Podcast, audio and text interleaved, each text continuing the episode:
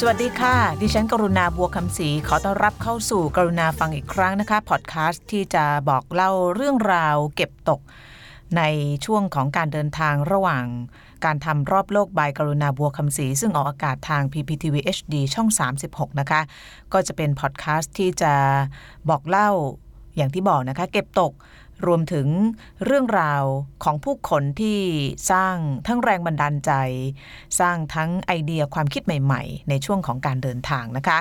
พบกับดิฉันได้สัปดาห์ละสองครั้งนะคะพอดแคสต์ของเราวันนี้เป็นเรื่องของคำถามนะคะว่าโซเชียลมีเดียซึ่งตอนนี้เนี่ยได้กลายเป็นส่วนสำคัญของชีวิตของทุกๆ คนเนี่ยมีผลทำให้เกิดการก่อการร้ายที่ รุนแรงขึ้นหรือไม่นะคะโซเชียลมีเดียกับการก่อการร้าย เราได้ส่งผู้สื่อข่าวของเราไปที่อินโดนีเซียนะคะเพื่อที่จะดูในเรื่องนี้นะคะทำรายงานมาออกในรอบโลกบายกรุณาบัวคำศรีนะคะ เพราะว่าอินโดนีเซียก็เป็นประเทศมุสลิมใหญ่ที่สุดในโลกนะคะในแง่ของจำนวนประชากร แล้วก็ในช่วงที่มีการก่อการร้าย โดยเฉพาะกลุ่ม IS ในอิรักและซีเรีย ก็จะมีคนอินโดนีเซียจำนวนหนึ่งนะคะ เดินทางไปที่นั่น และเหตุผลในการเดินทางไปก็คือการรับรู้ข้อมูลข่าวสารจากโซเชียลมีเดียนะคะตอนนี้กลุ่ม ISIS หรือว่า IS ในอิรักสูญเสียที่มั่นไปแล้วนะคะรวมถึงที่ซีเรียด้วย แต่ว่าในโซเชียลมีเดียนะคะสงครามยังไม่หมดยังดำเนินต่อไปนะคะเพราะฉะนั้นเราก็ไปดูองค์กรที่เขาทำงานเกี่ยวกับเรื่องของการพยายามป้องกันการกระตุ้นให้เกิดการก่อการร้ายในโซเชียลมีเดียนะคะ เราใช้โซเชียลมีเดียกันทุกวันดิฉันก็ใช้ Facebook นะคะ ก็ถึงขั้นติดเลยนะคะ แล้วก็ก็ต้องระมัดระวังนะคะ เพราะว่าบางทีเนี่ย ข้อความ หรือว่าประโยค หรือว่าสื่อบางอันบางอย่างเนี่ยมีส่วนทำให้เราเนี่ยคิดในแง่ของความรุนแรง หรือว่าคิดในแง่ของการจะทำอะไรอย่างใดอย่างหนึ่งเนี่ยมันสอดแทรกมาด้วยเสมอนะคะ ไม่แน่ใจว่าท่านผู้ชมเคยมีประสบการณ์หรือเปล่านะคะแต่ว่าดิฉันก็ พอจะมีอยู่บ้านนะคะ เพราะว่าตัวเองเนี่ยก็เดินทางไปทำข่าวที่ตะวันออกกลางอยู่หลายครั้งนะคะ แล้วก็บางทีก็จะมีข้อความอะไรที่มันเขาเรียก unusual นะคะ หรือว่าผิดปกติเข้ามานะคะ ซึ่งอันนี้เนี่ยถ้าเรารับรู้ไว้ก็ดีนะคะ วันนี้ก็เลยจะทำเรื่องนี้ให้ฟังนะคะในพอดแคสต์ของเราค่ะ ค่ะเริ่มต้นกันเรื่องของโซเชียลมีเดียกับการก่อการร้ายนะคะ ย้อนกลับไปไม่นานมากนะนะคะคงจำกันได้ เหตุกราดยิงมัสยิดสองแห่งที่ไครเชิร์ตของนิวซีแลนด์ 15 มีนาคมนะคะ ก็มีคนเสียชีวิตเกือบ 50 คนนะคะ แล้วก็สิ่งที่เป็นข้อสังเกตแล้วก็ตกตกใจกันก็คือ คนที่เป็นมือปืนนะคะ ได้ทำการ Facebook Live นะคะ แล้วก็เผยแพร่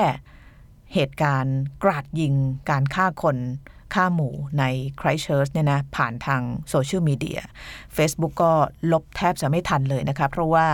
จริง ๆ แล้วเนี่ยเป็นเรื่องที่ไม่มีใครคาดคิดนะคะ แล้วก็พอทุกคนเนี่ยสามารถที่จะเข้าถึงเครื่องมือตรงนี้ได้เนี่ยมันก็มีโอกาสจะเกิดนะคะ แล้วก็บรรดาคนที่คิดไม่ดีหรือว่าผู้ก่อการร้ายเนี่ยก็ใช้วิธีการแบบนี้กันเยอะนะคะ หลังจากเกิดเหตุการณ์ขึ้นแน่นอนเรื่องนี้ก็กลายเป็นที่ถกเถียง กลายเป็นที่พูดคุย โดยเฉพาะ ท่านนายกรัฐมนตรีของนิวซีแลนด์นะคะซึ่งก็ได้รับคำชมมากมายในเรื่องของการรับมือกับวิกฤตที่เกิดขึ้นนะคะก็พยายามที่จะออบอกเล่านะคะตะโกนไปถึงบรรดาเจ้าของหรือว่า CEO ของ Facebook นะคะมาร์คซักเกอร์เบิร์กบอกว่าควรจะมีวิธีการอย่างไรหรือไม่ ที่จะทำให้มีวิธีในการกันกรองข้อความหรือว่าวิดีโอที่ออกมานะคะ เพราะว่าพอมันไลฟ์แล้วเนี่ย ก็ไม่มีใครรู้ว่า คนจะฆ่ากันหรือบ้านเราก็มีนะคะ คนผูกคอตาย หรือว่าการทำอัตวินิบาตกรรม หรือว่าทำอะไรที่อาจจะเป็นการสุ่มเสี่ยงต่อเรียกว่าชีวิตของผู้คนเนี่ย แล้วก็ไลฟ์ทางเฟซเฟซบุ๊กนะคะ ก็เป็นที่ถกเถียงกันนะคะว่าโซเชียลมีเดียมีผลขนาดไหนหรือไม่อย่างไรนะคะ แล้วก็มีอีกรายงานหนึ่งที่อยากจะเล่าให้ฟังนะคะ ก็คือโซเชียลมีเดียที่ถูกใช้เป็นเครื่องมือ ของการกระทำการก่อการร้ายเนี่ยนะคะ โดยเฉพาะในช่วงหลังๆนะคะ ซึ่งก็ทำให้เกิด ความยุ่งยากต่อการปราบปรามหรือว่าการสอกส่องนะคะ เพราะว่า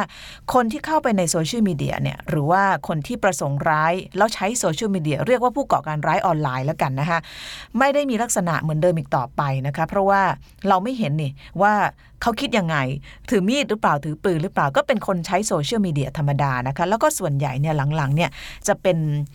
สิ่งที่เรียกว่าโลนวูฟนะคะหรือว่า ผู้ปฏิบัติการตามลำพังเป็นหมาป่าตัวเดียวนะคะไม่ได้เป็นขบวนการไม่ได้เป็นอะไรก็เป็นคนเล่นโซเชียลมีเดียนี่แหละแล้วก็เข้ามาแล้วก็ทำนู่นทำนี่นะคะ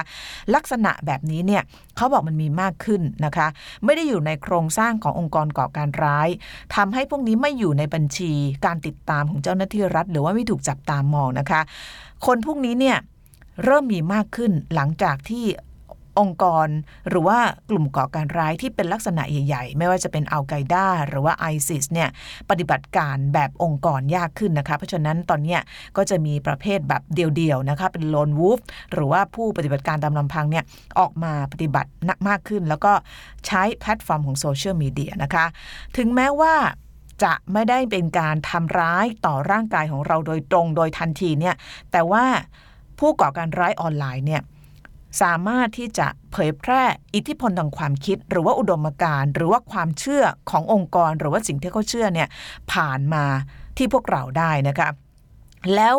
ลักษณะของการส่งผ่านความเชื่อหรือว่าอุดมการณ์แบบนี้เองเนี่ย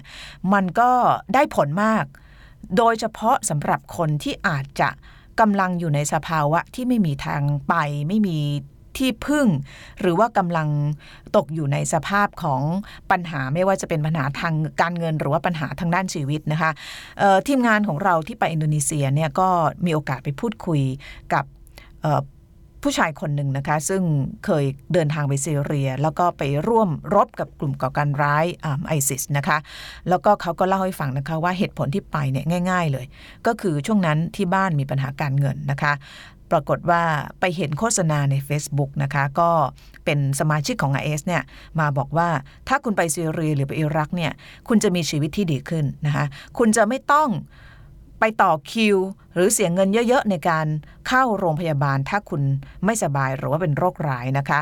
คุณจะมีเสรีภาพในการแสดงความเห็น คุณจะมีข้าวกิน คุณจะมีชีวิต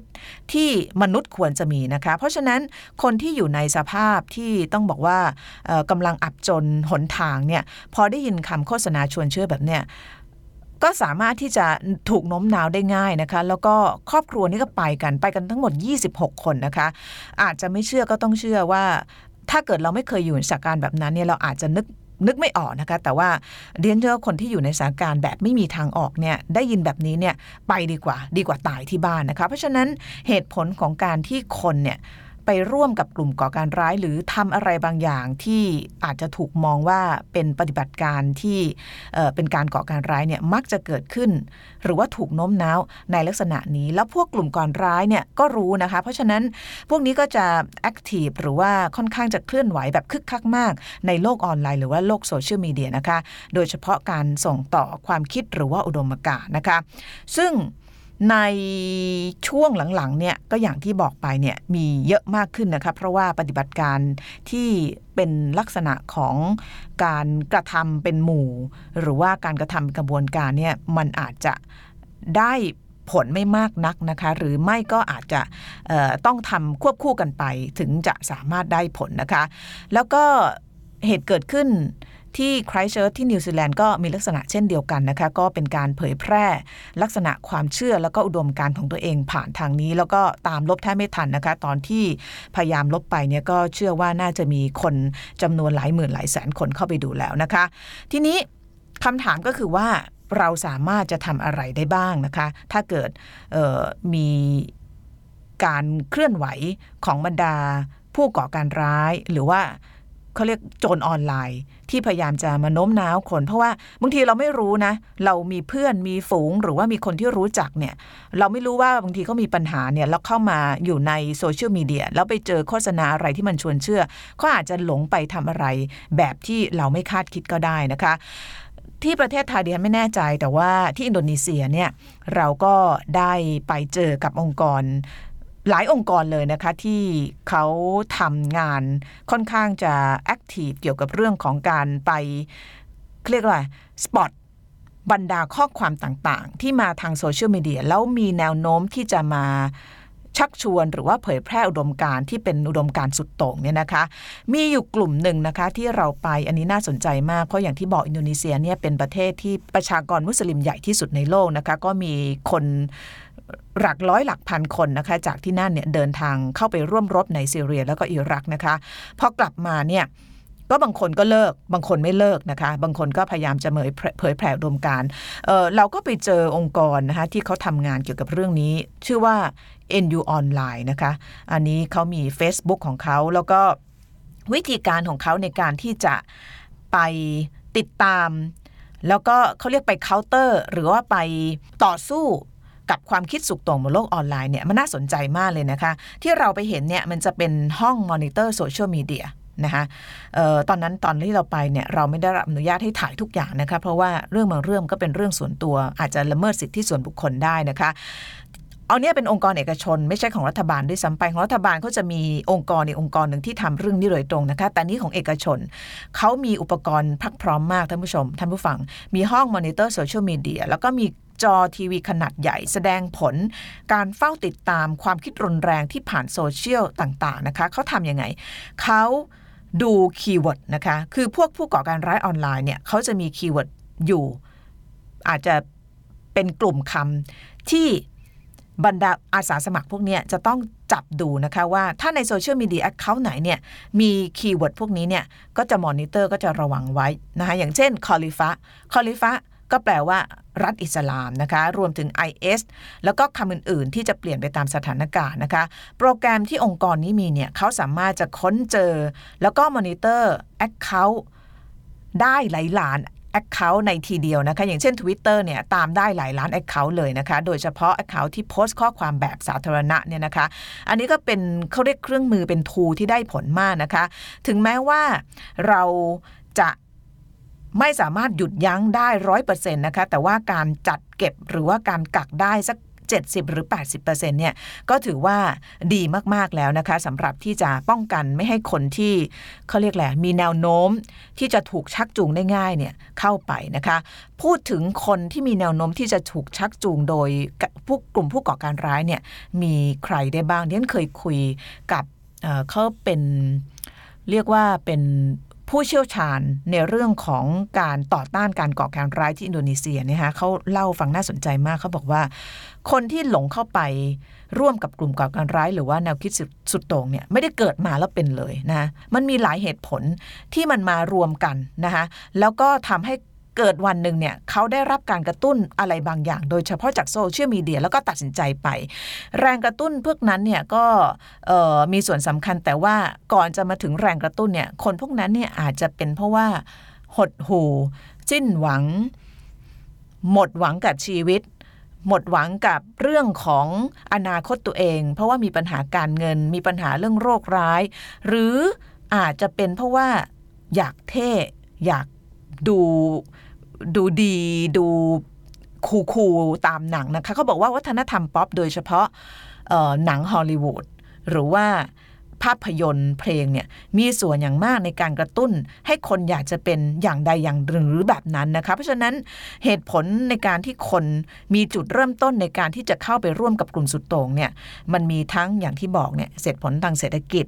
เรื่องของชีวิตส่วนตัวรวมถึง pop culture นะคะ อย่างเช่นหนังหรือภาพยนตร์นะคะ เพราะฉะนั้นพอไปถูกกระตุ้น เห็นคนมาชวนเห็นอะไรที่ที่เรารู้สึกเออมันเป็นเหมือนที่เราฝันไว้เราก็ไปนะคะเพราะฉะนั้นเขาบอกว่าวิธีการแก้ปัญหานอกเหนือจากการที่จะต้องมอนิเตอร์ข้อความที่กลุ่มผู้ก่อการร้ายพยายามจะพยายามจะโน้มน้าว คนที่มีแนวโน้ม อยากจะเป็นผู้ก่อการร้ายแล้วเนี่ยมันก็ต้องไปแก้ปัญหาเรื่องของ จุดเริ่มต้นหรือว่ารากฐานของปัญหาก็คือปัญหาสังคมด้วยนะคะรวมถึงปัญหาเรื่องของเศรษฐกิจ ปัญหาเรื่องของอะไรต่างๆ นานา คุยไปคุยมาเนี่ยไม่ว่าจะเป็นเรื่องของการก่อการร้าย โจรสลัดหรืออะไรก็ตามเนี่ยมันไปจุดเริ่มต้นจุดเดียวเลยก็คือปัญหาสังคมปัญหาก่อการร้ายปัญหาความเอารัดเอาเปรียบปัญหาความไม่เท่าเทียมปัญหาอะไรต่างๆ มากมาย มีกฎหมายใช้กฎหมายไม่ได้บังคับ ใช้กฎหมายไม่ไม่เป็นธรรมทุกสิ่งทุกอย่างที่พูดมาเนี่ยมันเป็นรากของการก่อให้เกิดปัญหาแทบทุกจะปัญหาอย่างน้อยก็คือออปัญหาที่รายการรอบโลกบายกรุณาบุคำศรีไปเจอมานะคะ นี่ก็คือเรื่องราวของการต่อสู้บนโลกไซเบอร์นะคะ ซึ่ง ในขณะนี้ถ้าเกิดดูในพวกอาร์ติเคิลหรือว่าบทความต่างๆเนี่ยของอเมริกาอย่างเมื่อเช้าอ่านของ Washington Post เนี่ยก็มีการพูดถึงมากขึ้นนะคะว่าขณะนี้เนี่ย กลุ่มก่อการร้ายเข้ามามากขึ้น แล้วก็มากขึ้นบนโลกออนไลน์นะคะเพราะฉะนั้นถ้าเกิดเราจะมีองค์กร หรือว่าอาจจะมีเกร็ดมีความรู้มีข้อมูลไว้บ้างนะคะ เกี่ยวกับข้อมูลข้อความที่ส่งมาถึงเราบนโลกออนไลน์ ก็อาจจะได้ตระหนักไว้นะคะว่าข้อความบางข้อความเนี่ยก็ไม่ควรไปยุ่งเกี่ยวหรือว่าอาจจะรายงานได้นะคะ เพราะว่าอาจจะเป็นข้อความที่ส่งมาโดยผู้ไม่ประสงค์ดีนั่นเองค่ะ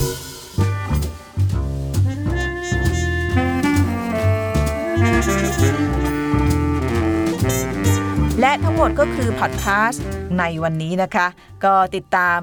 พอดแคสต์ของเราได้ทุกครั้งหลังจากที่รายการรอบโลกบายกรุณา บวกคำศรีออกอากาศนะคะ ก็ออกอากาศทุกวันพุธและพฤหัสบดี